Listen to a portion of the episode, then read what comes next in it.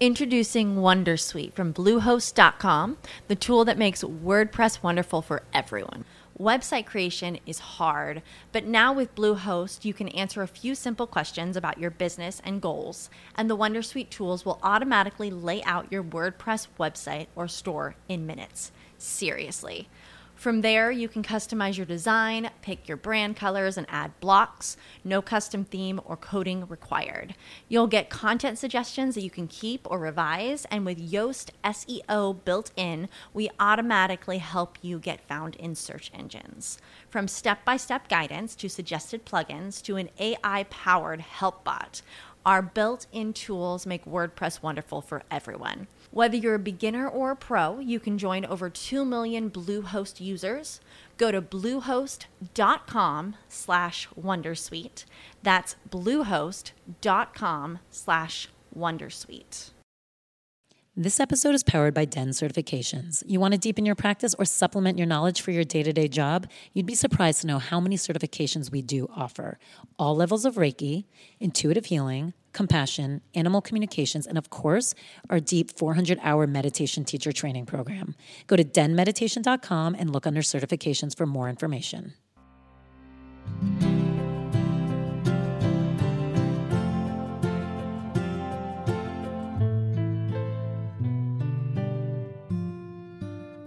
Hello, and welcome to Den Talks podcast. This is Tal Rabinowitz. I'm your host and the founder of Den Meditation. We talked to Felicia Tomasko today. If you don't know who she is, she is the editor in chief of LA Yoga Magazine. She is also a teacher, a yoga teacher. She does her personal practice, private practice. She teaches on YogaGlo.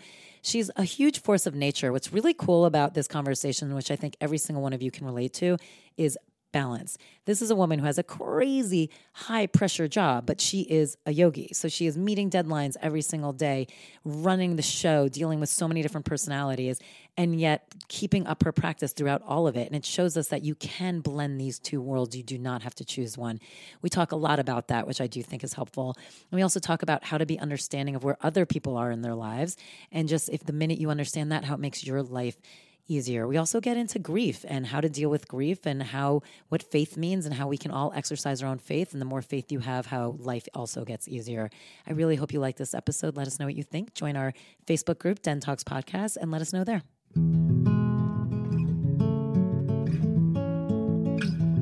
So I'm so excited.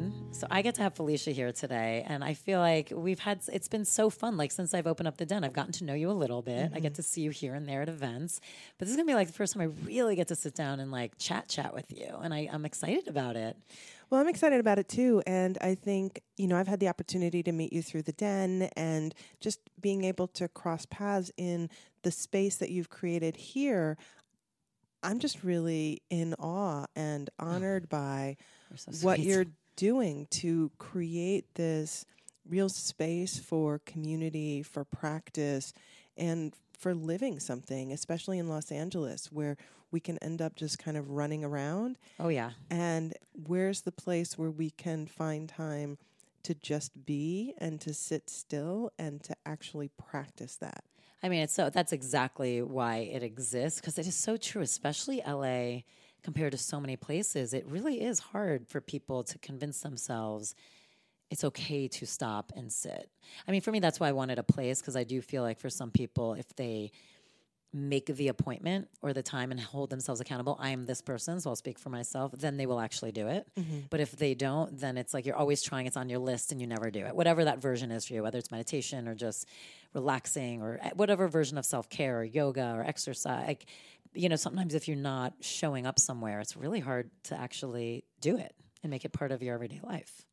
Right, because at home you have all of the things th- that you need to do at home.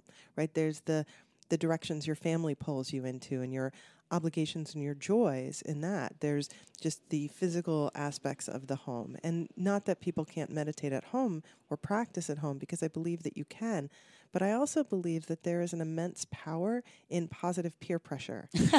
I love that positive peer pressure. Positive peer pressure, right? PPP. the triple P. the triple P.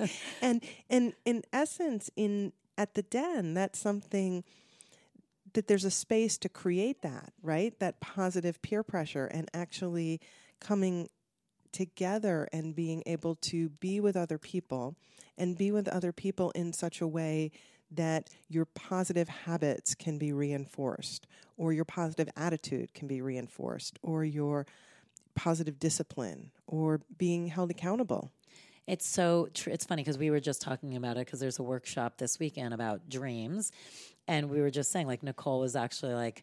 Will my friend want to go? Will she not want to go? Listen, then her friend was like, "Let's go to." The, it's like you know, if you can pull people, you end up doing like really great things for yourself. Sometimes it is. Also, I don't know how you feel about this because you've been teaching meditation for a long time too, as well as yoga what people don't always get to like, ugh, but why would you want to do it with a bunch of people around you? And I'm like, oh God, the, it's not only even just the peer pressure, but the power of the energy that happens. Even if you're not sensitive to it, even if you're like, I'm not an energy person, just sitting with a group of people and actually going into a practice is beautiful. Like there, it, there is something that elevates you or takes you sometimes, t- takes me at least to a deeper place sometimes.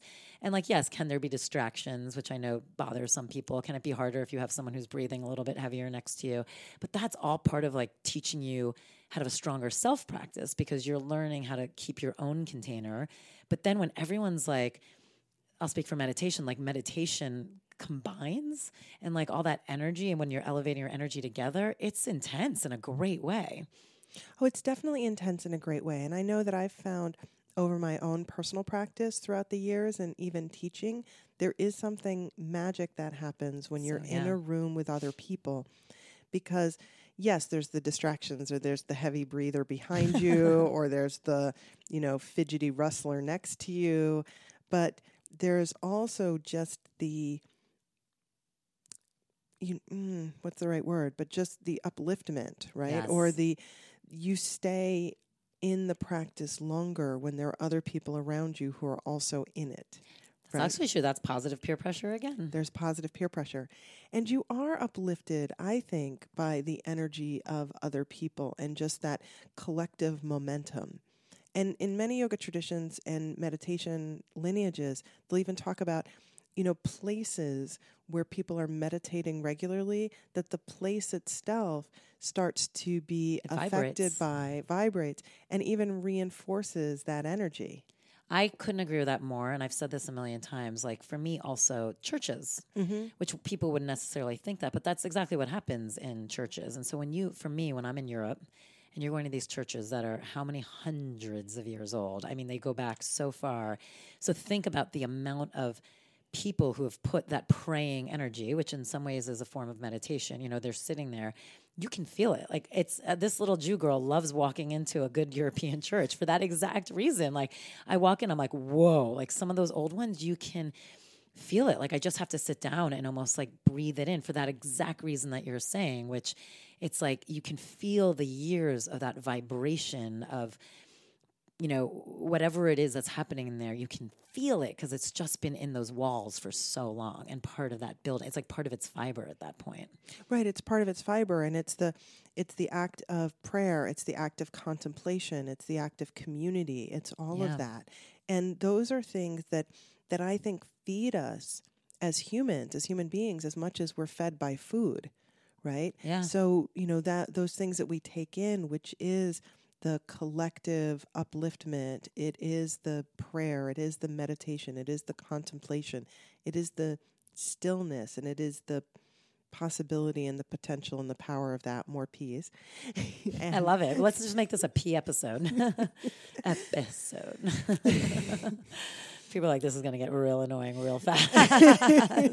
yeah, let's let's come up with well, some other we'll letters. Stop it. Yeah, yes. Yeah. But in any case, there that's part of the the power and that's sorry now now that's, and that's part of you know it does bring our meditation deeper i think and whether you believe that or not and whether you're like oh no that sounds a little too woo woo what are you talking about with the it's vibrations happening around you. it's happening around you and you definitely i think feel it even if you're somebody who doesn't necessarily think of themselves as somebody sensitive to those i agree with that that's why qualities. you know yeah. and i'm sure as a teacher you say this too it's always why it's like just go into the room. So whether you're going into meditation class or you're going into yoga, if like you're going through something, even if you're like like you said, not a believer, or feel like it's too woo woo, I guarantee if you even just sat there, like you say, like in child's pose, like the whole time, you will actually be uplifted by the time you leave. Because just being surrounded by the work the others are doing, you luckily benefit by that as well. And it becomes like internal work for yourself. You know what I mean? It's like Absolutely. Because we're affected by, you think about being in a room, whether that room is an airport or a room in a home or at a bar where there's television on, right? You don't have to believe what they're saying on television, but you're affected by whatever it is that's going on. And I love television. This Me is too. not I'm not ragging on television, but it's also about, you know, whatever we're we're taking in, whatever's around us, we're we're affected by it. So it can also be looking at well, what's the channel that you're choosing to have to, to have on? What are you choosing to watch or to listen to or that's around you? And just like you're affected by whatever's being spoken about on the television around you, you're also being affected by the fact that the people around you are meditating. But I kind of love how you just said that the what channel because you could take that a couple different ways that I think is really interesting, which is you know what TV station do you want to watch in life? So mm-hmm. like where are you putting yourself, who you're surrounding yourself by, what things are you walking into, and also what channel are you putting out? So it's like if you can upgrade yourself, you know, whether again through meditation, yoga, whatever your self care is, whatever things, if you can upgrade yourself and change your channel and what you're putting out, that's amazing. Because, like you said, it's still a network, it's still TV, it's still a show that other people are going to be reacting to also. So the whole network just keeps upgrading. So if someone else is upgrading, it affects you if you're around them. And then if you choose to be conscious about upgrading yourself too, you are also upgrading the other people around you. And that's amazing. It's amazing. And if you think about it, you know, going back to that that um, television analogy, right? You think about the the shows that uplift us. You think about the stories that we become absorbed in, or you think about those moments where you change the channel and find something that you love, or that makes you think, or that gives you something to talk about, right? Or that changes your perspective. You know, that's Yep. what we're also doing through practice. Is diving into the story of our own life, upgrading the channel of the thoughts of our mind, choosing something that gives us an opportunity to have a new perspective on the world that we're walking in. So talk to me about how you got here. I mean, you're editor in chief of LA Yoga Magazine. You are a very successful teacher. You have a private practice. But like I'm just thinking like as kids when we grow up and you're like, what do I want to be? Especially like for you, like I'm sure it wasn't I want to do something in yoga because it wasn't even as prevalent back then. Like now it's a very different thing. I'm sure people are like being raised and their parents might be doing yoga around them. And not that that didn't exist at all, but it was a way tinier little bubble if it did exist. So like what was it for you? What did you think you wanted to be? Who were you? And then how did you end up here? I know that's a huge question. So let's take it apart like in pieces. Well, I grew up, I had a pretty ordinary childhood. You know, I grew up in a small town in Connecticut. What town? Bethel, Okay. 15,000 people. It's- Wow, that is small. it's right next to Newtown and Danbury, and you know it's it's not a particularly notable place. It's just kind of a small New England town. There there were no yoga studios when I was growing up there. It wasn't like you could tick off being a yoga instructor is what I want to be when I grow up.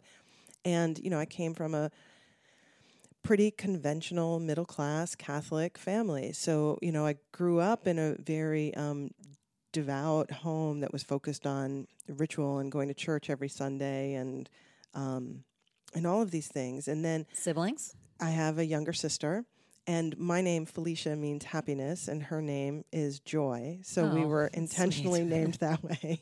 we were intentionally Is she named- joyful? she is joyful. Yeah, she is joyful. Absolutely. So we were intentionally named for happiness and joy, and um,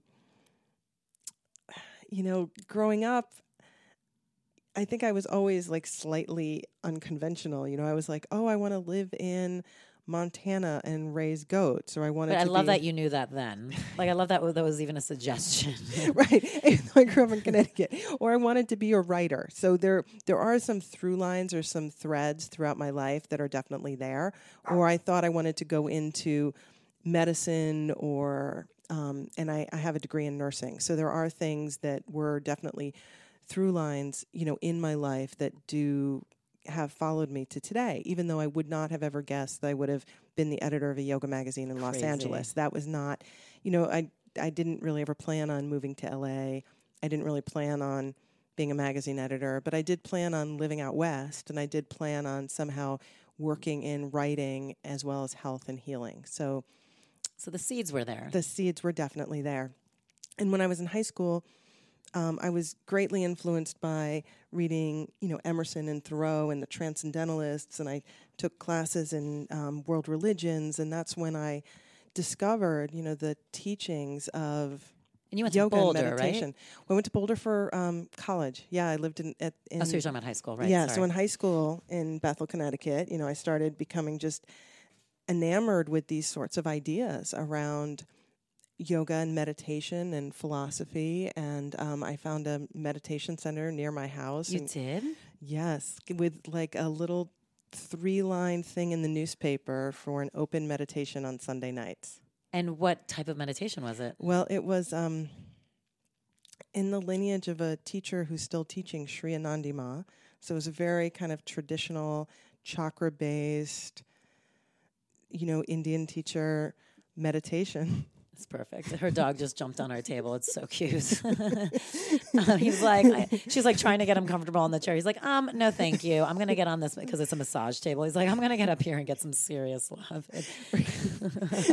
right, and I'm laughing. So my dog meditates with me a, a lot, but um, and she likes soft Does things. she? She's like, "Oh, this is the softest place in the I room. get I'm it. gonna sit Smart on the- doggy. I'm gonna sit on the meditation table." Smart doggy. How? So when you, why did you even look for it? Was it just curiosity because you were studying it in books? I And you're was like, curi- what is it? Absolutely, I was curiosity because I was studying in books, and it was like that that the, those things that you're drawn to. Like I got out books on yoga in the library, like the town library in Bethel. I would get out whatever books there were, like Richard Hittleman and Lilias Folan, and like these old school So you yoga like a serious interest in it, and not just I'm guessing for like the movement, but like the history and the lineage and what it was about. yeah, and- okay. yeah, and this was in in the 80s. That's crazy. right? The 80s In in Connecticut. Connecticut. Right. Right? And I have, you know, it was like something turned on in my brain, and that was like, I want to know about So this. paint the picture. What are the Catholic parents thinking?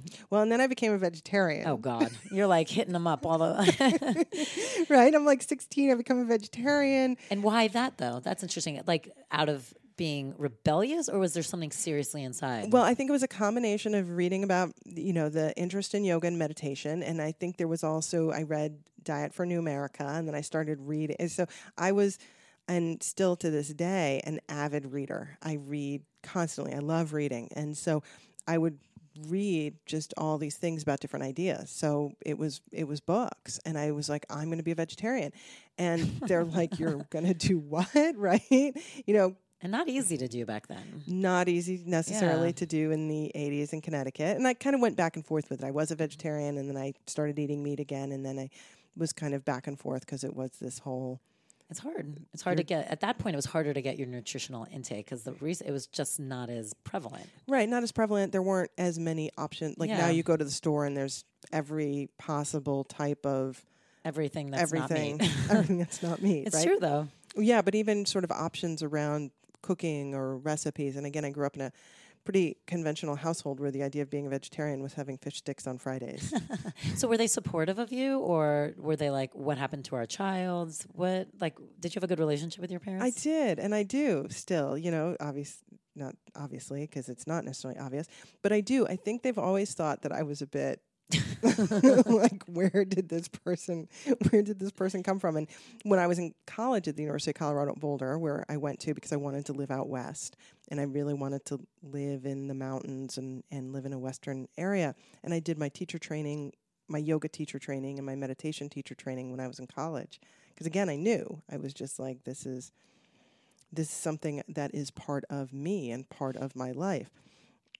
And I even lived in a small urban ashram for a couple of years with one of my Ayurveda teachers. And so I think my parents thought they were just like, what is this? But we'll just roll with it. That's amazing And- there are parents that don't know how to roll with it. No, and I did get real degrees. so you you kept them satiated. I kept them satiated. I got a bachelor's degree in environmental biology and I got a nursing degree. So So they were like, "Oh, this is a phase. She's gonna end up doing." yeah, and then I, I'm running a yoga magazine, and they're like, okay, but you know now they my they have gone to yoga classes with me and Do they do yoga regularly or no? sometimes my mother sometimes does yoga regularly.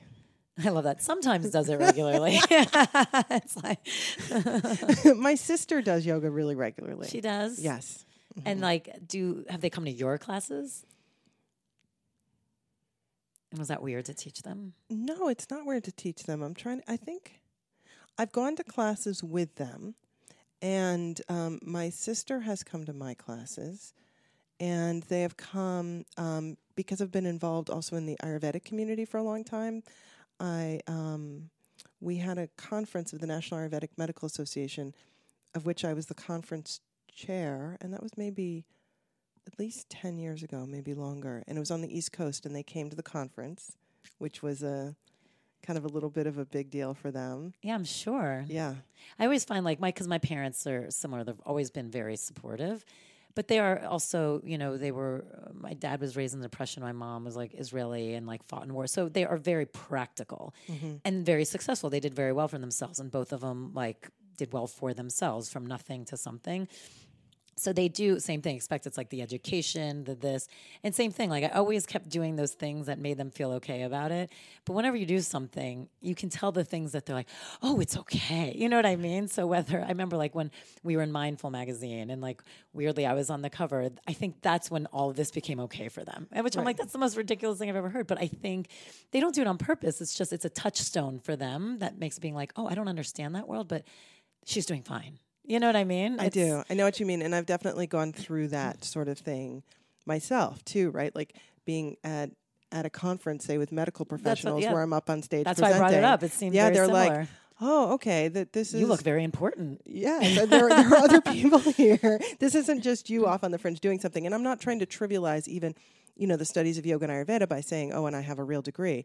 But I think that there's a sense of, you know, having completed certain things in my life that are the conventional milestones by which we mark things in in the world that we live in today, right? And that's also part of you know, negotiating even the importance of practice, say yoga and meditation in the world we live in today, is that we're negotiating these things that, okay, here's our what we would call our mainstream view of the world, and here's things that feel fringe, but they're not. It's all integrated together, right? It's all part of it together. Like I know that my meditation practice has been instrumental in helping me to stay grounded through all of the, you know, various challenges and other milestones in life. Like when when I did my um, when I took my nursing licensing exam, you know, I went into the testing center, sat at you know my table and my desk in my little room where you know you're have everybody watching you for your proctored exam, and I started out by meditating.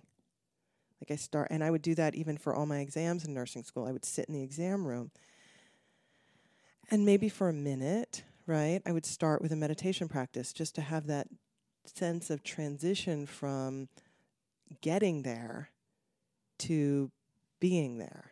I love that. I mean, when you came in, we were talking about the idea of like cycles because you mm-hmm. have a monthly magazine, and so Right. it's deadline, deadline, deadline.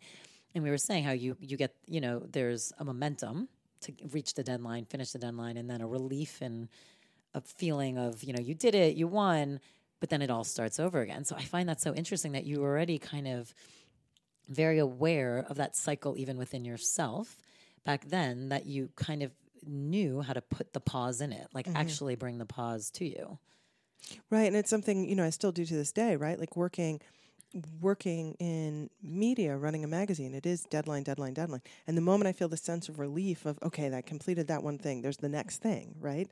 And so a lot often I'll sit and actually do a short practice before I start out, whether it's writing something or producing something or doing something. Is okay. Here's that drop in, right? Like I have my separate meditation practice, but it's also the way of I think there's a great benefit to integrating meditation throughout the day, just for those those moments and those cycles. but i think that's this is like a great conversation because i what i love about this is you do have a very high stress job. That is crazy. That has you know like we said demands around the corner deadlines around the corner at all times But you also you have private practice, you teach students, you teach online, you practice for yourself.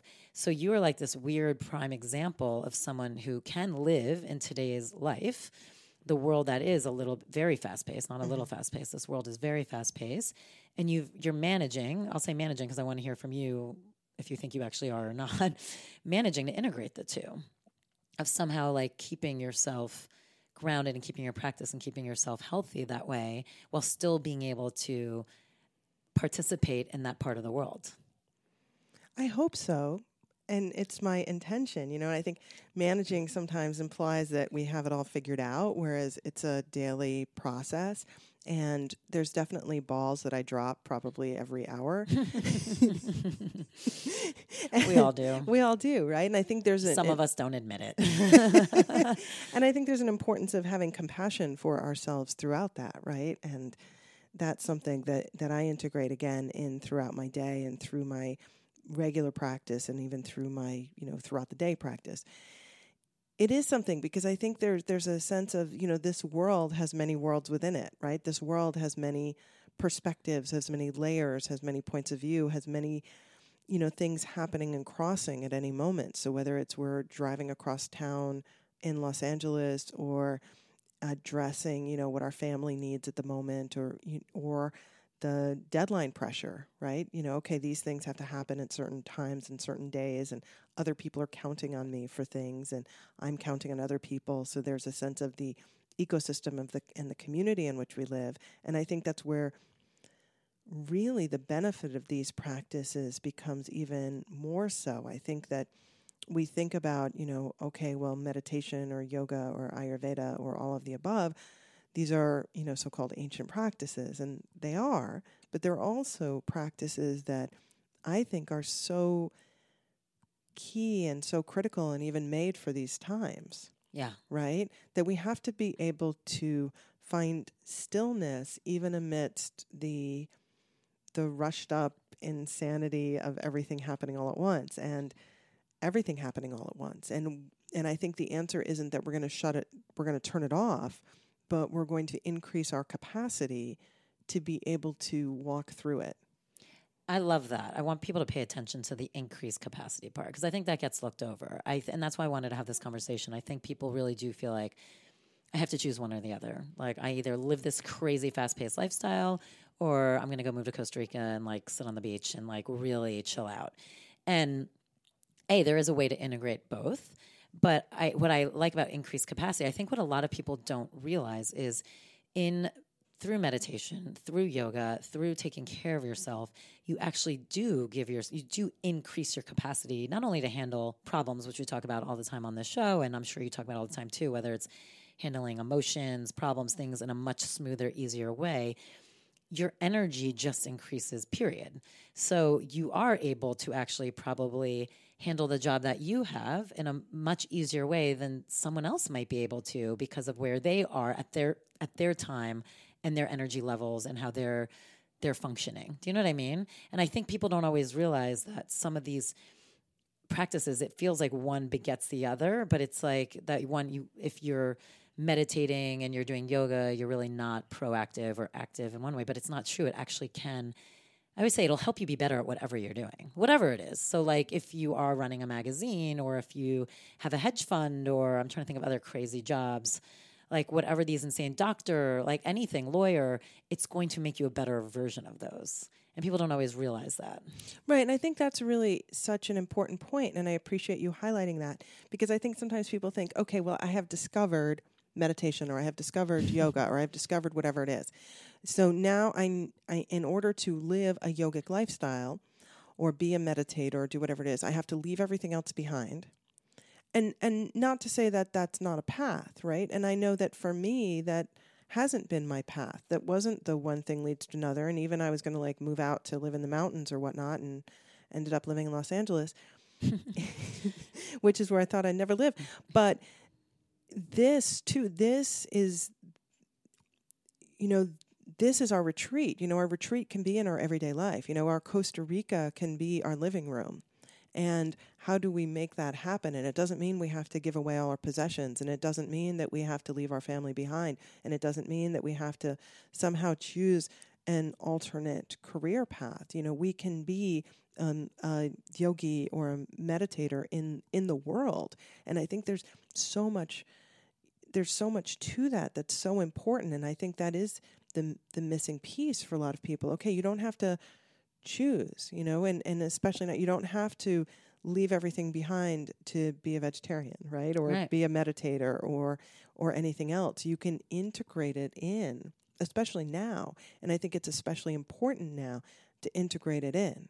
It's like, okay, you can live in the world and use these practices. And I the thing about increasing capacity is something I think about a lot. I think about it every day. It comes up in so many conversations I have with people in that you know, how do we increase our capacity to handle any of it, right? To handle our emotional state, to handle our to-do list, to handle the people that we're in contact with all the time, right? It would be great if all the people around us were enlightened and did, you know, communicated with us in exactly the, you know, most um, optimal way. But no, it's about okay, how do I build resilience? How do I build capacity? How do I allow myself to handle things?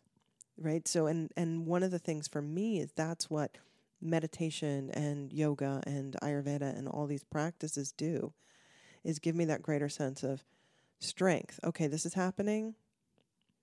Here's my capacity to be able to handle it. which is huge for all of us. I mean, because we're always we're all being given so many things at once. We're hit with so many thoughts, so many emotions, so many actions from other people, so much technology. I mean, we're just it's a you know we're being bombarded. So just you're right to like increase your capacity to be able to sit there peacefully while all this stuff is hitting you and be able to see clearly which one you need to pay attention to, which one you need to react to.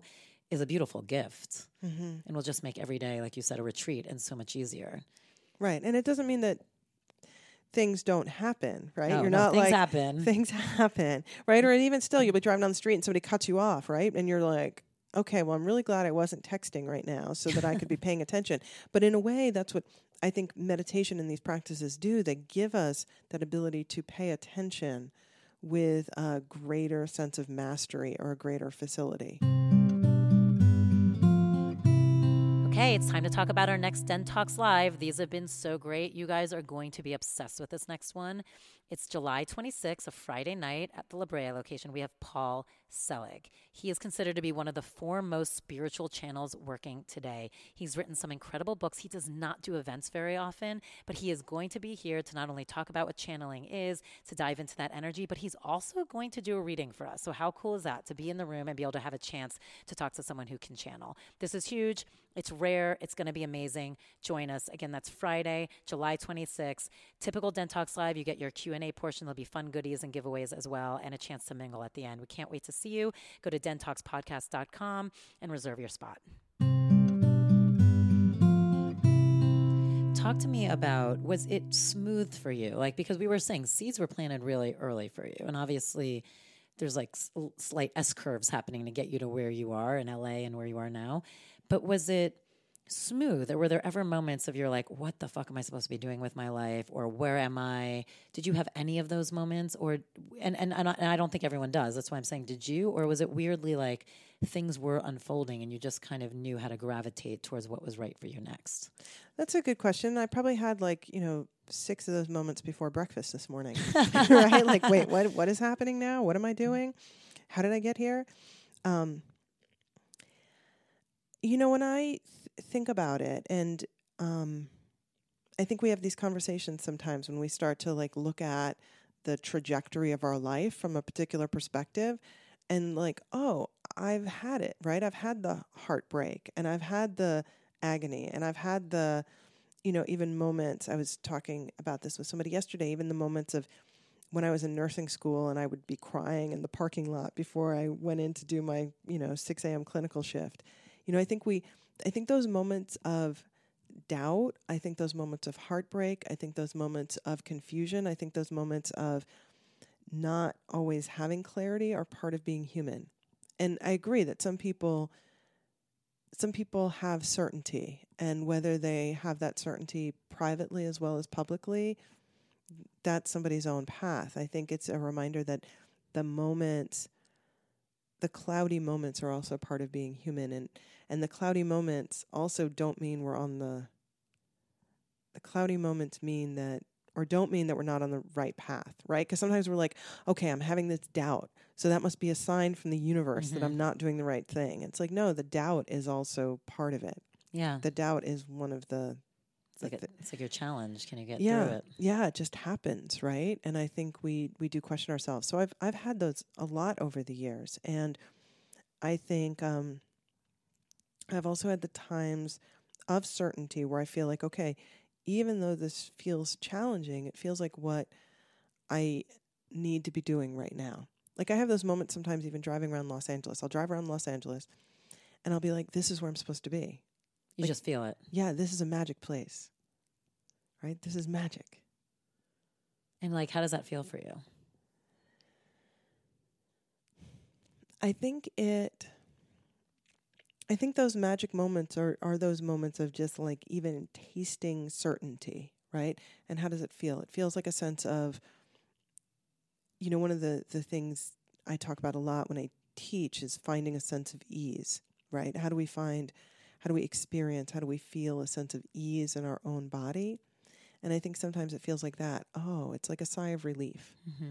Oh, this is where I'm supposed to be. Oh, even though this is a crazy place, this is a magic place. And you could fill in the blank with whatever city or town or street you live in or on. But there's those moments of, oh, okay, this is this is like, you know, when our craving for a particular kind of dessert is satisfied, right? Oh, this is dessert. Right? Even amidst the challenges, even amidst the heartbreak, even amidst the confusion, there are moments of you know, where things just taste right. Yeah. When have you lost that connection? Like whether it be through your heartbreak or whatever, were there any moments that you really had to work extra hard to remember you were in the right place? Oh, yes, often. Um,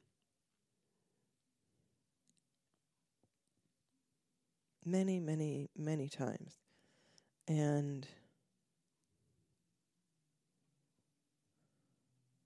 many times. And I think, um, you know, I don't want to say we all have because who knows what we all have, but I'll just speak for myself. I have definitely had many moments at different cycles in my life where I'm like on my knees, on the floor, like begging for some sort of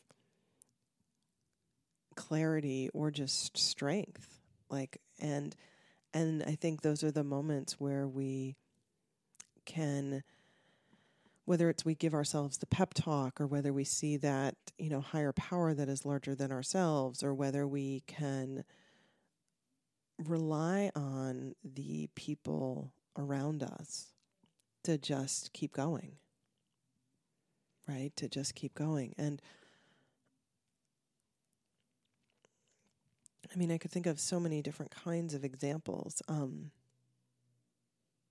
and you know actually living with a dog helps too right because there's does. something about you know a, a dog is you know an animal that who has their own schedule in place and has their own needs and has their own way of communicating with you and their own sort of nonverbal messaging as well as their immense capacity for love right so there's that that's been for for me living with a dog for the past few years has been really pretty amazing that way because um yeah I've had I've had so many moments and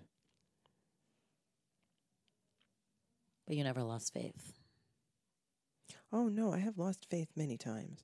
But you know it always comes back right? That's that's the thing. And and I think and I can just think of so many examples right so many examples of not like for deadlines of the magazine there have been times when I just I don't have faith and I don't know how I'm going to do it. And I'm on my floor and I'm just like, just, you know, one word at a time or one sentence at a time or one task at a time. Or times, you know, thinking, I think heartbreak is something that we experience in so many different kinds of ways. And I've had the heartbreak of relationships ending to a partner dying while we were together to to you know those things that that you know um, you literally feel like your heart's been torn out and there is no faith or even physical pain like i've experienced migraines on and off a lot of my life and those moments of physical pain where you don't see how it could end right? Or those moments where you do feel hopeless. Like i've had those moments where i'm like i don't i don't see the i don't see the other side right? There is no clarity. And i think it's um and where faith feels very um, very hard to find. And and I think in those moments it's there's something I think there's something in the human spirit or at least something I know I have touched that is beyond faith right? Because faith implies okay there's you know faith is the belief in things even if we don't see them. But what if we don't have the belief? What if we only feel the you know the aspects of the real pain of of human existence right? Then yeah. i and i don't know what that is but i know that there's something beyond faith. With your partner who passed was it sudden or was it no slow it, it was I guess it was sudden and slow at the same oh, time, yeah. right? Because it was stage four lung cancer, right. and none of us wanted to believe that she was dying. Yeah. So it was, but you know, I kept trying to say goodbye, and it was very complicated, and there were a lot of layers to it, and it's just it took me a long time to kind of make sense. Not that I, not that it's an experience you can ever make sense of, because I think it gets to faith and what's beyond faith and everything else. But so it was, um, yeah, not sudden, but not slow. How did you get over something like that? Because off of what you just said, I feel like a lot of what I hear from people who, whether it's lost a partner or a kid, it's that I, I don't want to hear like faith or that was their time or was meant to be. Like I want answers. Did you feel like that? Did you want answers or? Right. Well, I I I do feel like when we try to look for things like oh they're in a better place or oh it was their time or oh it was meant mm-hmm. to be, mm-hmm. I think those are really uh, I can understand why people say these things or why even we say these things, but I don't think they're really useful. And I think that I think that there are some things, there are some kinds of experiences that we have as humans that there are no answers for. And I think there is an acceptance of that. And it took me a long time to accept that there was no answer, that it wasn't going to be that the all the affirmations in the world or all the the the faith or all the answers were not going to give the answer. The answer was mm-hmm. beyond that. And I think that there was, you know, for me, and I keep talking about being on the floor. So there was. By the way, I have my on the floor moments too. So I understand. I see it. I visualize it. I'm there. Oh yeah, no, literally on the floor. if if there were not food ordering services, you'd, you'd, be there for a long time. right. Yeah. So um, yeah, definitely some some time spent on the floor, but still, it's like I, I think one of the challenges is when we have experiences in our life that bring us to the floor, but we can't we can't just leave it all behind, or at least you know I was not in a situation where I could just like leave it all behind. I think maybe some people can, um, and you have to just keep showing up, right? And how do you keep showing up in a world that doesn't make sense? And I think that's what it means to be human for whatever it is. We have to keep showing up in a world that doesn't make sense. When you look back to that time, do you see like a different version of you? Like, is there like pre that time and post that time? Like, do you feel like, I hate like the lessons you've learned because that's not exactly what I'm getting at, but by what you had to process and accept and look at the world differently, do you feel like you were a different person now than before in some ways? Well, I, absolutely, I think that. And if you had to ask me what the lessons were, I don't really think about it in that way, but I appreciate that question and I think you know there's so many things in life that that give us lessons, but but absolutely like I am I am um calibrated a little differently yeah. for sure. And it took you know, I learned a lot as I'm saying, you know, I don't want to talk about what I learned, but I did learn a lot about just the process of grief. And also, you know, I think one of the biggest things I learned about is, you know, our resilience as human beings. And the the the strength that we can have even when we don't have faith and when faith is elusive right? Because i think yeah i think there are times when faith is elusive at least Yeah. for me you know i'll just kind of speak for myself. There are those moments where you know we can have faith but what is it that's that's beyond that or the the the pain of all of it? And yeah and the resilience of all of it. And and I think it's it's sitting with that. Do you feel like it's just easier for people to have faith in the good times than the hard times is when it really is you're really challenged to like have full acceptance or look deeper or try like that's probably when our brains are all trying to like make sense of something that like you said you can't really make sense of. Right, but I've also seen that I have seen examples of situations where where faith does does help people get through bad times. So I don't think Yeah, and maybe, you know, um examples of death like when my uncle died a couple of years ago and my my family like I said is very devoutly Catholic and I and I saw that that sense of really strong faith for everyone in my family, including my, my uncle who was dying, was part of what provided that strength and resilience. Hmm. So I think it can, I think it's both maybe, because I think there are times when, when um, faith is the anchor that holds us in hard times, and then I think there are hard times where it can be okay where where did that anchor go? Do you think faith is a muscle? oh that's a good question.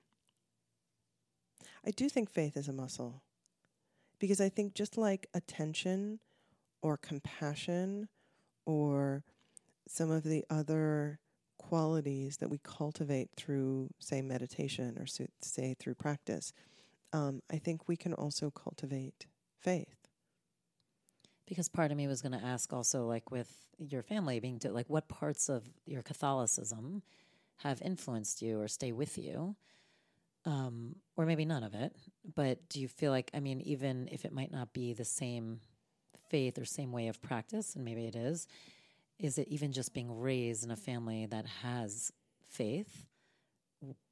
You know, g- give you a foundation to even start on, and someone else might be all of a sudden in their 30s or 40s. Let's say they went through the same thing, lost a partner, just have never had that around them and don't even know. Is it a harder battle for them to even find it? Well, for me, I have definitely noticed that my my upbringing um, in that tradition has still influences me to this day. And there are times I still go to go to mass, and there's there's pros and cons. You know, I think we also live in a time where there's the dismantling of so many structures that have been abusive over time. So, so you know, I my personal experience of the church wasn't that, but was my personal experience of the church was very rigid. But within that rigidity, and I think this is a thing about Catholicism, it's a very mystical tradition, right? And there's there's um, the sense of the mystical nature of God. There's the sense of singing and chanting and incense and ritual and and cycles and and and doing that.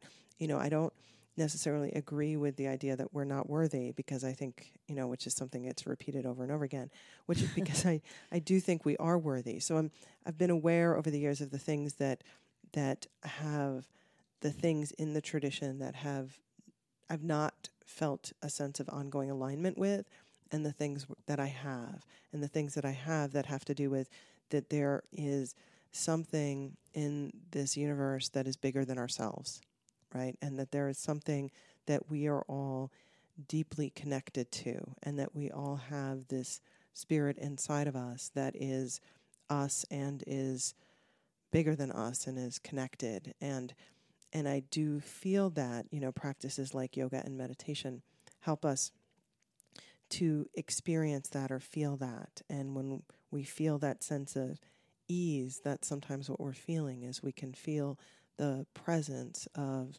the you know our spiritual nature I feel like too, just the idea of feeling like you're not alone is sometimes just enough for if people can actually if people accept that and Yes. actually feel it, it can be almost enough to change everything. Mm-hmm. Because like even in those worst times, like whether it be the worst breakup or a loss of a partner or losing a kid, I'm sure part of it's like you just feel like, what's the point? And you're so alone, and it's just like why, right? But I guess if you feel like there is something bigger around you, it'll eventually be okay.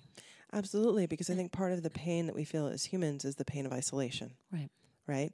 And so we can think about, you know, aspects of physical pain that relate to isolation, aspects of emotional pain that relate to isolation, and even, you know, those moments of like the the deepest darkness, right? The deepest kinds of darkness that people can feel, which, you know, grief, I've heard that losing a child is one of the, you know, Yeah. worst experiences that a person can can go through and I don't have children so I haven't experienced that personally but the loss of a child or those moments that bring a person to the edge of like feeling suicidal is the is those moments of really deep deep deep isolation right and you know that sense of whether it's we can feel our inner spirit whether we can feel the people around us where we can feel some sense of love you know what are they all the antidotes to isolation and I think that's also can be one of the benefits of practice, right? Whether we practice yoga or meditation, is those just like we exercise the muscle of faith or we exercise the muscle of attention or compassion, is also to find the antidotes to isolation. Hmm. So, what do you recommend for people?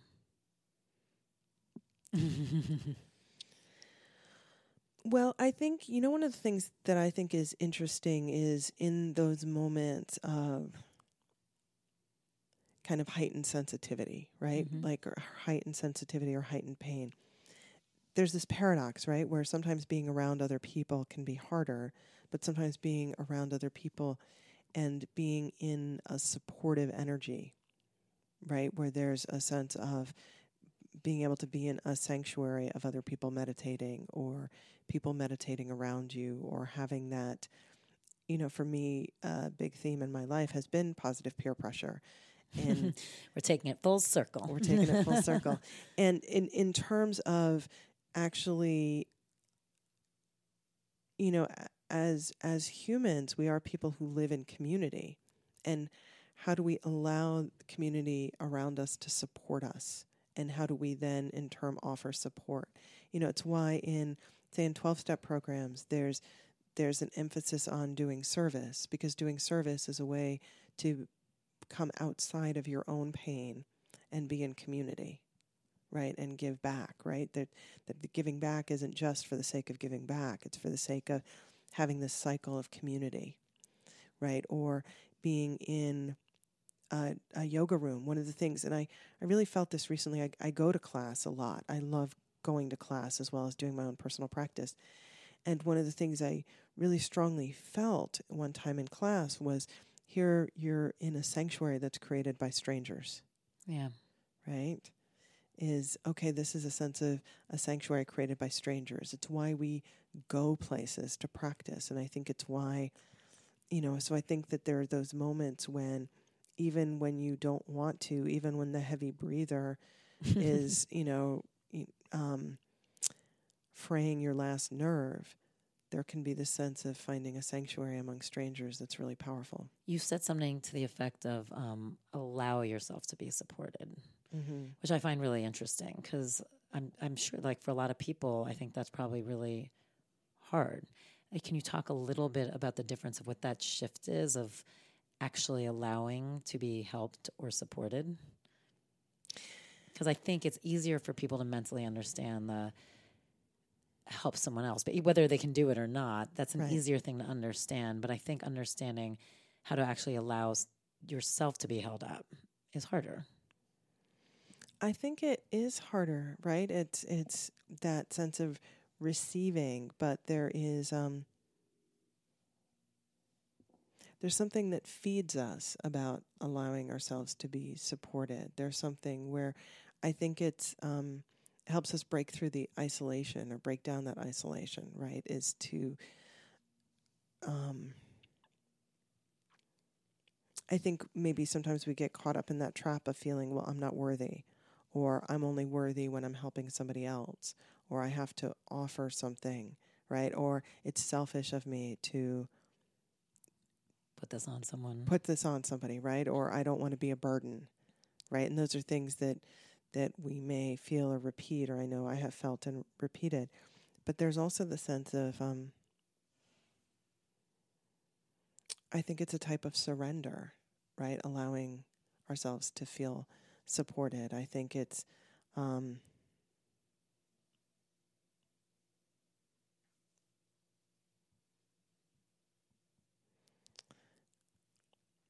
yeah, opening the door. It's it's almost like allowing ourselves to feel supported is is opening the door when there is a knock on it. Yeah. And it really is like I'm thinking about it too as you're thinking about it. Like it is definitely removing your ego. It's removing your ego because you're admitting your vulnerability, Yeah. right? It's like asking. It it is a sense of admitting some kind of vulnerability. Whereas we think that strength means handling it all, whereas sometimes strength can be found in in community. This has been so fast. I want to do your four U's really quickly before I keep Mm-hmm. you here forever. This has been such a good conversation. And I also have so you're kind of like the mama bear out there of like this community because you have your hands in everything. You know everything going on. Has that been hard for you at all? And this question is coming more from my old life of entertainment. So you might be like, no, that does not actually translate. But I, I feel like people are still people. Has there ever been a hard time of you navigating it, feeling like truly understanding the authenticity of people around you? Because you, especially with, you know, your position with the magazine, you have the ability to make certain people, like rise certain people, make certain places. Like, did you ever feel like there was any manipulation or people using that relationship? Has that ever been hard for you having this position of power? You know, it's it's an interesting question. I think it's part of just the currency of the world we live in, Yeah. right? In terms of how we all negotiate different kinds of relationships or friendships or people asking us for things. And for me, you know, even being the editor of a magazine and say having a say in choosing who's going to be on the cover, like Right, you were chosen huge. to be on the cover of Mindful magazine, and and and over the years, I've kind of protected myself in a lot of ways. In the in terms of, um, y- like for example, for the cover, we always have alternate covers. You know, sometimes I don't even know who's going to be on the cover until the day we go to press. And I've definitely made certain choices, and and I try to separate, you know, my my friendships or relationships from those kinds of decisions. And and I, you know, I think it's something that we. I'll speak for myself. I think it's something that I've definitely navigated over the years, but tried to maintain a sense of humility around it. Mm-hmm. In that, um,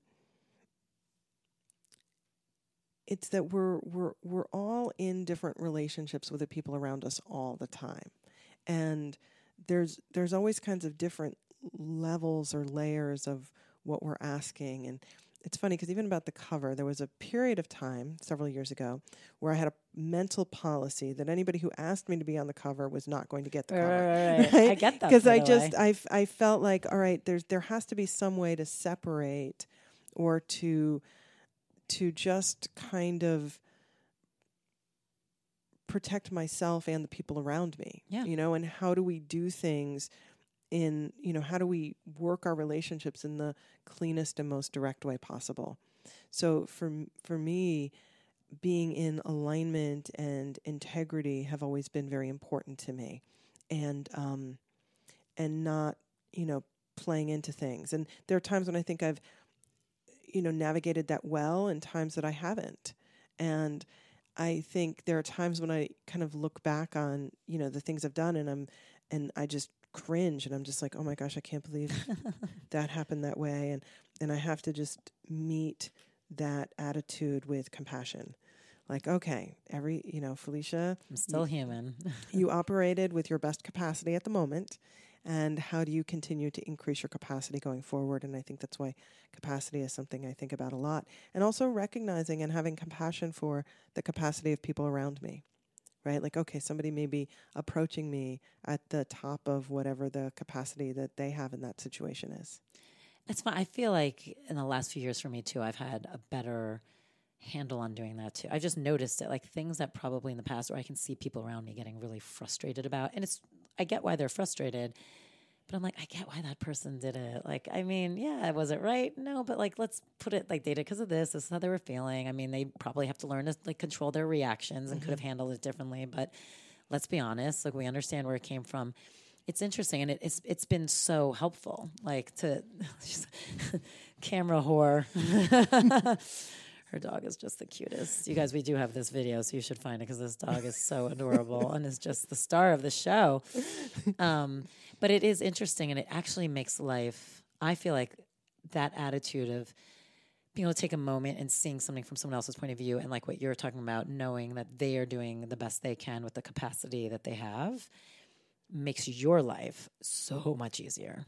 Right. And that was a big thing for me that a lot of different circumstances over the past few years have taught me. And it's freeing in a way, right? Because sometimes you look at, you, you can have an interaction with a person and take something really personally. Mm-hmm. And then it's like, oh, no, no, no, this is not personal. Yeah. This is actually not like they are really trying to aggravate me. It's like, no, this is just they are operating at whatever the edge of their skill set for the situation is. And I am operating at the edge of my skill set for this situation. Right. And so just seeing that, oh, okay, that's what we're doing. But it goes full circle again, which I love because it's like kind of a great wrap up of like, you guys do your practice, whatever that may be and be easy on yourself because you will increase your capacity. And that's yes. on both sides of that equation that we are just talking about. You will increase your capacity of being the person on the other side, whatever your reactions are, how you're approaching. And you'll also increase your own capacity about being able to just be able to let someone be whatever they're doing, whether they're being a total asshole or being super sweet, like, you will let them just be because your capacity is increased to a point you can handle that and you can hold space for it. Right, and you can hold space for it and not take it so personally. Right, because you get you see it more clearly. You see it more clearly, and I think that's also the that that relates to the muscle of attention and awareness mm-hmm. and clarity of insight or clarity of sight that we also develop through practice. Yeah, like so we can see, oh, that person. Right, we have you know tonight this role is being played by right? The role of the yeah, yeah, yeah. right. This person is playing this role, and it's like, oh, okay, this is what we're doing tonight. Yep, this is what we're doing today. It is true. I've had specific moments in my life where I've turned off the way I would react to something, and all of a sudden that same exact situation with someone would happen. And I would actually just be super neutral, like all of a sudden, like not even trying. It wasn't even like I have to be neutral. It's like, no, I'm legitimately neutral, like just yeah. all of a sudden seeing it very clearly and what was really funny about it is the person on the other side, again, same, it was a very similar dynamic that would happen over and over again. That person actually started spiraling because it's like this side of the equation had totally changed.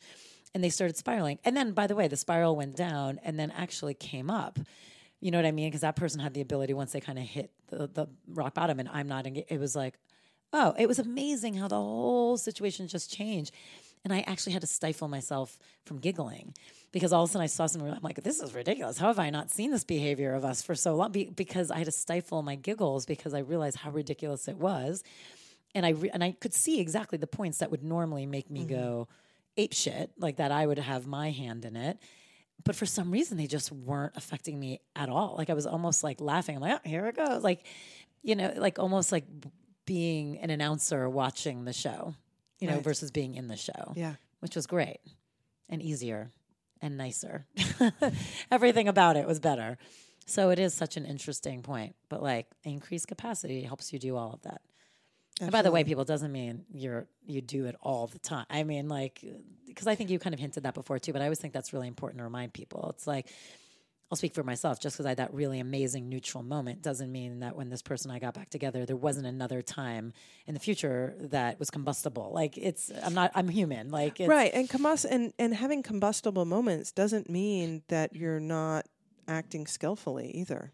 Oh. Right? Or say more. Right? or that you're on the path, right? Like sometimes we think that okay, the goal is to always act with some level of perfect equanimity Right. Right. But sometimes being combustible is what's called for in the situation. Absolutely. That's right. Right. Like sometimes righteous indignation is a perfectly legitimate response. Yeah. Right. Like that. sometimes it's okay for things to combust. It doesn't mean like being, I think, s- skillful at bringing a meditation practice into daily life doesn't mean that you're just like sitting around pieced out all the time. Right. Right. You can have Emotions. still. emotions Right. and great reactions, and you can even go head to head with somebody. Yep. And I think, but I think it's just recognizing what place are you doing it from That's interesting. And why? Like what's and why, behind it? like what's Yeah. behind it and why, and and and are you willing to move through it? Right. Like, are you just going to get stuck in it, or do you keep going? Right. Right? Not like you keep going and it turns into a whole escalated thing, but can you can you take it to a completion? I love that. Yeah. I love this episode because I mean we really did a whole thing here. I love it. Let's do your four yous. Um, what's the type of meditation you rely on the most? Probably, you know, I've I've practiced meditation for somewhere upward of 30 years and I've I've tried a lot of different kinds of meditation, but I really do like mantra. I, and I and I think that maybe being a writer or having a busy mind or something it it offers that sense of anchor. Do you like silent mantras or do you like chanting or both? I have done both and um I've done both, I've utilized both. I have strong practices in both, but I tend to do silent more often. Interesting. What's a helpful tip for a valuable meditation? I think to approach it that a successful meditation doesn't look like any specific thing. Sometimes we think that okay, a successful meditation means I stay in it for a long time or my thoughts stop. But we can have a successful meditation even if we're restless. We can have a successful meditation even if our mind wanders, right? I think a tip is just to approach it that anything that happens while you're meditating is just part of the meditation. It's fun. I say that to people all the time too. I'm like, it, y- you're you're doing the exercise. It's the same thing. Like when you work out, it might be the worst workout because you feel tired and it was so hard, but like you did it and you know it benefited you and it made you stronger. And it's the same thing because people are really hard on themselves. people are really hard on themselves and they think that they think that they have to achieve something in meditation whereas what you're achieving is just doing it Right, right. Um, what's a food, drink, or object you rely on the most? well lately it's been or maybe for a long time you know i joke that my favorite one of my favorite foods is salad. And i think I it's like salad. the greens right? Anything green. Like i even try to start my day a lot of times with something green like salads or greens with breakfast or or different things. And i think the more i eat greens the less craving i have for sweets. I think because there's so many minerals in green you know in all the salads and the dark leafy greens it's like it gives us that mineral hit that we're not left craving somewhere else I love. I never thought about that. I'm going to be eating so many greens. I'm like, I actually don't really have a sweet tooth, but like recently, in the last like week or two, I've had this weird sweet tooth. It's so bizarre, and I'm and I'm not a big. I mean, every once in a while, but it's not usually my thing. But lately, I'm like, I want a donut. I want something sweet. What's happening? We're gummy bears. Like all of a sudden, I'm like weirdly this like candy fiend. It's bizarre. Um, so I'm going to increase my salad Increase intake. salad, see what happens. and I love salad, so that won't be hard. What's your favorite self care hack? Well, I think one of the things for me, my self, favorite self care hack is this: is just like I like to incorporate little mini one minute meditations throughout the day. Is to see self care not as an additional item on my list, like oh okay, I have to do my self care and now I can do everything else, or I don't have time for self care today. It's to incorporate it or to integrate it even in really small ways throughout the day, and it can even be as simple as you know, even when I was leaving to to come here to meet you, I'm like, okay, I know I'm going to be gone for a while. What snacks am I throwing in my bag? Right. Right? Like, okay, here's my self care snacks. Okay, here's my. Um, all right, I have this much time in the morning. Here's I'm going to do like a 30 second dry brush and, you know, do moisturizer. Right? It's like those things of looking at having self care just moments throughout the day and setting things up. So it's like, okay, I've got the dry brush next to the shower, or the lotion next to the sink, or the um, the greens already cut up and in the fridge, or you know, the things. What are what are the things to do so that it's a seamless part of the day? So, on that note, do you feel like, because one of the things I'm getting better at doing, but it's hard, I know it's hard for a lot of people, is like if you have a practice, quote unquote, whatever that is, um, being able to modify it. So, like you just said, what I loved when you're like, okay, I only have 30 seconds for the dry brush. You do it for 30 seconds versus like, let's say normally you had a whole 15 minute routine with the dry brush. So instead of you saying, I only have 30 seconds, I'm not doing the dry brush today, you're like, I'm just doing the dry brush for 30 seconds and I did it. Yes. Right. But I think that's like important for people. I'm getting better at like, oh, I don't have my hour for all my meditation I want to do and my whole practice. So I'm going to figure that out really quickly. Am I going to just do these or am I going to shorten it all or whatever? But the point is, I just, I'm trying to make it just work in that instead of just beating myself up that I didn't do the whole thing in general. Yes. Yeah. And I think that's really important. I think that, you know, we talk about modification for practice, Yeah. but what does that mean in terms of modification for integrating it into everyday life? Right. right? Like, okay, I have, okay, maybe I don't have an hour, or maybe I thought I had an hour, but that hour got waylaid Yeah. because you get like the text My dog message. peed on the floor and uh, the Yeah. whole thing. Yeah. Definitely. That's my morning. dog peed. I've had the mornings where it's like the dog threw up somewhere. I'm like, all right, who gave her cheese, Oh. Yeah. right? And you have to just kind of re, you know, regroup Calibrate, or yeah. reschedule. And it's like, all right, instead of having this much time for practice, I have now have this much time. So what am I going to do with that time?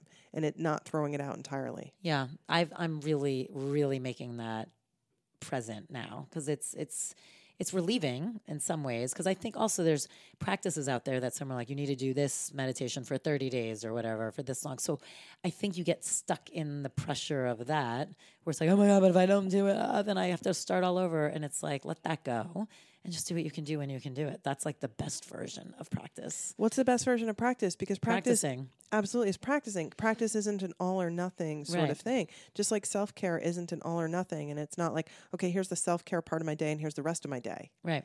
right? Like, okay, no, self care is my day. And it doesn't mean that I'm just sitting around being self indulgent and not working. It's like, all right, there's certain things like going back to greens, right? Like I'll have, okay, a day where I, okay, I have a little bit of window of time, so I'm going to make the kale salad now, or I'll make the kale salad in the morning and I can eat it later, right? Where there's things where you have certain things ready for yourself. Right. Take care of yourself. Yes. Do you have like a piece of life advice for people? If you had one thing to say. I think for me right now, one of the most important pieces of life advice is around capacity. What can you do to mm. recognize that the people around you may be operating at their best capacity? And what can you do to increase your own capacity for managing your own energy, for running energy through you, for having greater compassion, and just for dealing with the fact that we live in a world that's sped up? I love that. I, I mean, we talked about it a lot today, and I think it's if it gives anyone anything, think anyone something to think about. I think it's huge for all of us all to take responsibility for our own capacity and the compassion that everyone's where they're at. Mm-hmm. I love that. I think it's such a beautiful place. And thank you. Thank you. Thank you for such a lovely talk. You're, it's really great to talk to you and actually like get to know you better. Well, likewise, yeah, no, it's absolutely fun, and I I love talking about this idea of how do we integrate practice into everyday life because I feel like this has been my life is how do I integrate practice into my everyday life? Yeah, it's it's key, and I think like you were saying, being easy on yourself and actually practicing whatever it mm-hmm. looks like for the day is the key because then you're actually doing it. Right. I know for me that's been my work is like being just easier on what it looks like mm-hmm. all the time. Thank you. Thank you. So you guys stay tuned because she is going to do a personal practice on how to tune into compassion, which is going to be great. If you haven't subscribed, please do, and also join our Facebook page, Den Talks Podcast. Thank you, Felicia. And we have all of her information on our website, so if you want to find her, we'll have every link possible. Thank you. Of course. Mm-hmm. So now Felicia is going to lead us in her personal practice, which will help you tune into compassion. In daily practice, I feel that compassion is one of the important qualities that we can cultivate. And sometimes we need to bring even more compassion just into our practice itself. So go ahead and find a comfortable position. You can be seated, you can be laying down, you can be standing up, whatever allows you to experience a sense of ease in this moment. And bring your awareness and your attention to your breath. And simply observe the inhalation and the exhalation.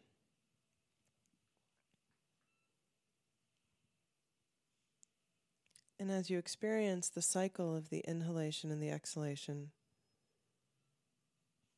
allow your face to relax, your eyes to relax the hinge of your jaw to relax.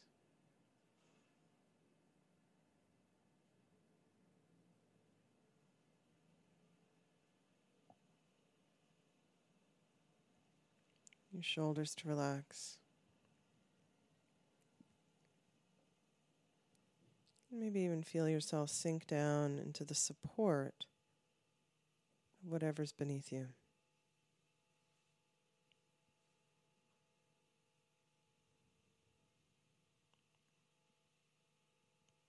An aspect of meditation practice is that it is a practice of presence. We cultivate our ability to inhabit our body, mind, heart, and spirit in the moment.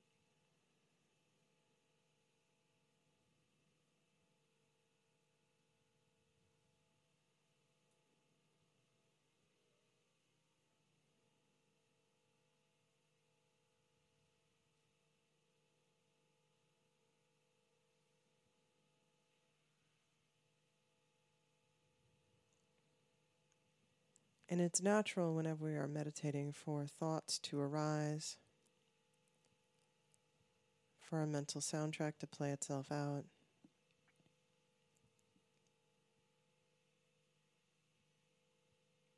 For memories to come up, for plans to be made.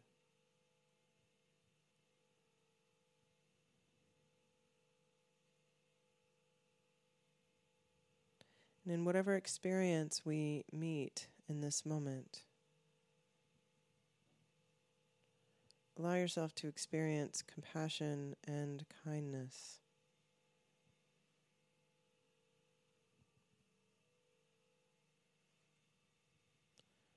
If you notice an experience that may feel critical or self critical,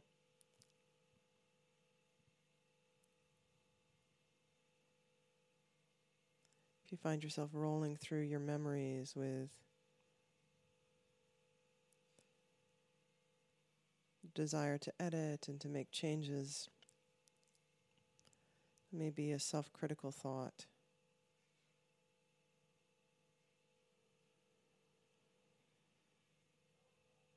And see if you can just observe it and take a much deeper, more expansive breath.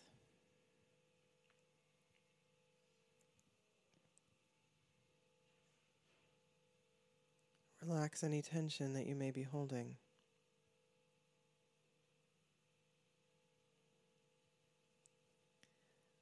Criticism can feel constricting in the body.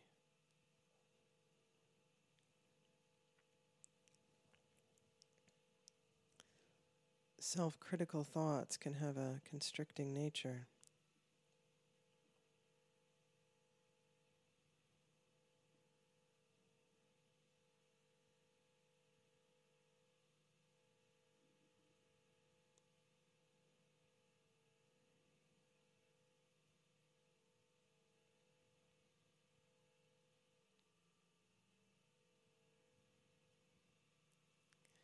Part of working with compassion and cultivating this attitude of compassion is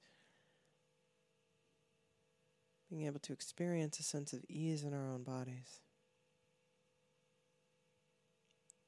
Continue to allow yourself to relax.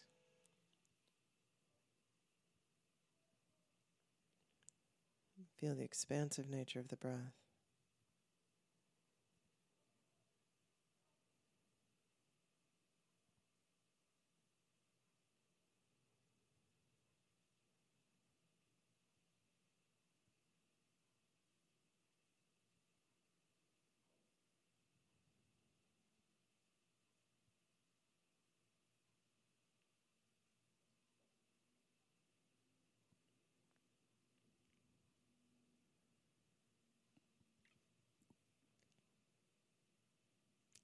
Maybe even if you notice constriction of thoughts or physical constriction, expand your breath around those areas.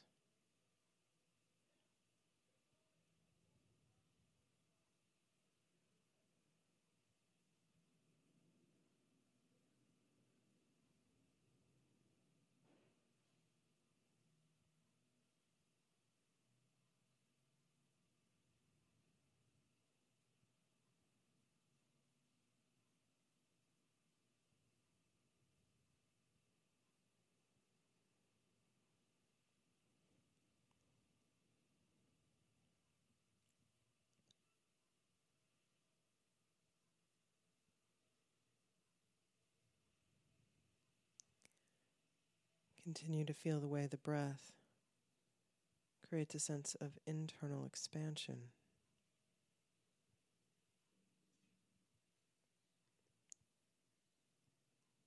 The expansion of the inhalation, the release of the exhalation.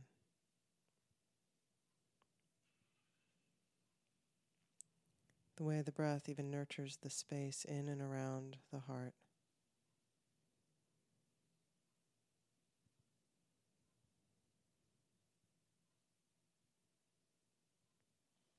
And feeling our breath here can be a way in which we cultivate greater compassion, especially compassion for ourselves.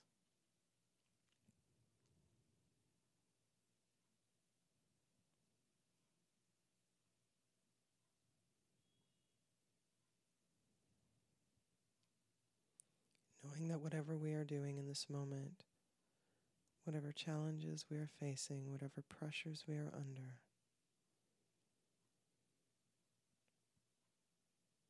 We are facing any of them. And keep feeling the expansive nature of the breath.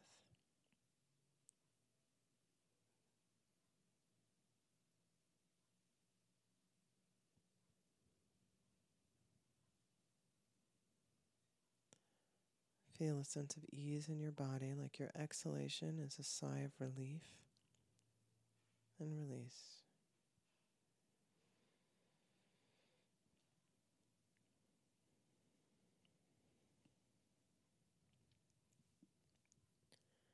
Maybe your breath naturally deepens or lengthens. Maybe your face relaxes a little bit more.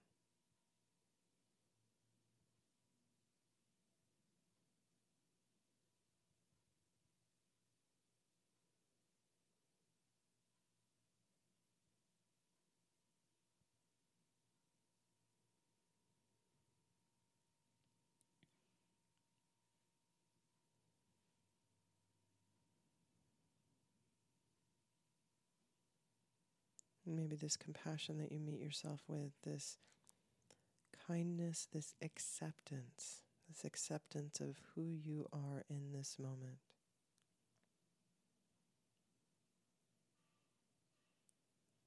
You can start to take this, this feeling, this attitude, this experience with you from your meditation practice into the rest of your day. So continue to feel your breath. Maybe you take a couple deeper breaths. Maybe you wiggle your fingers.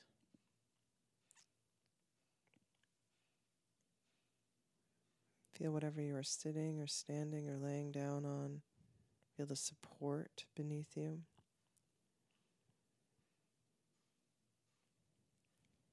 And slowly start to open your eyes.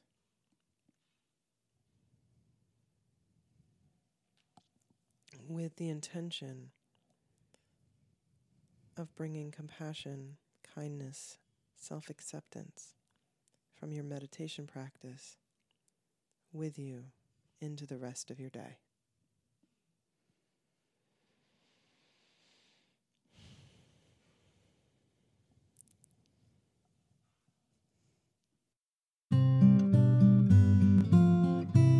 Talks podcast would not exist without these incredible people Nicole Rappi, Reem Edon, Hayden Fungheiser, Kim Bielik, and music by Alex Feder. Thanks for joining us. If you haven't subscribed, please do. And also, wherever you listen, please go and leave us a review. It's so greatly appreciated. It really does help us out. If you want to keep talking about all this stuff, please join our community on our secret Facebook page. Go to Facebook, search Den Talks Podcast, and join us there.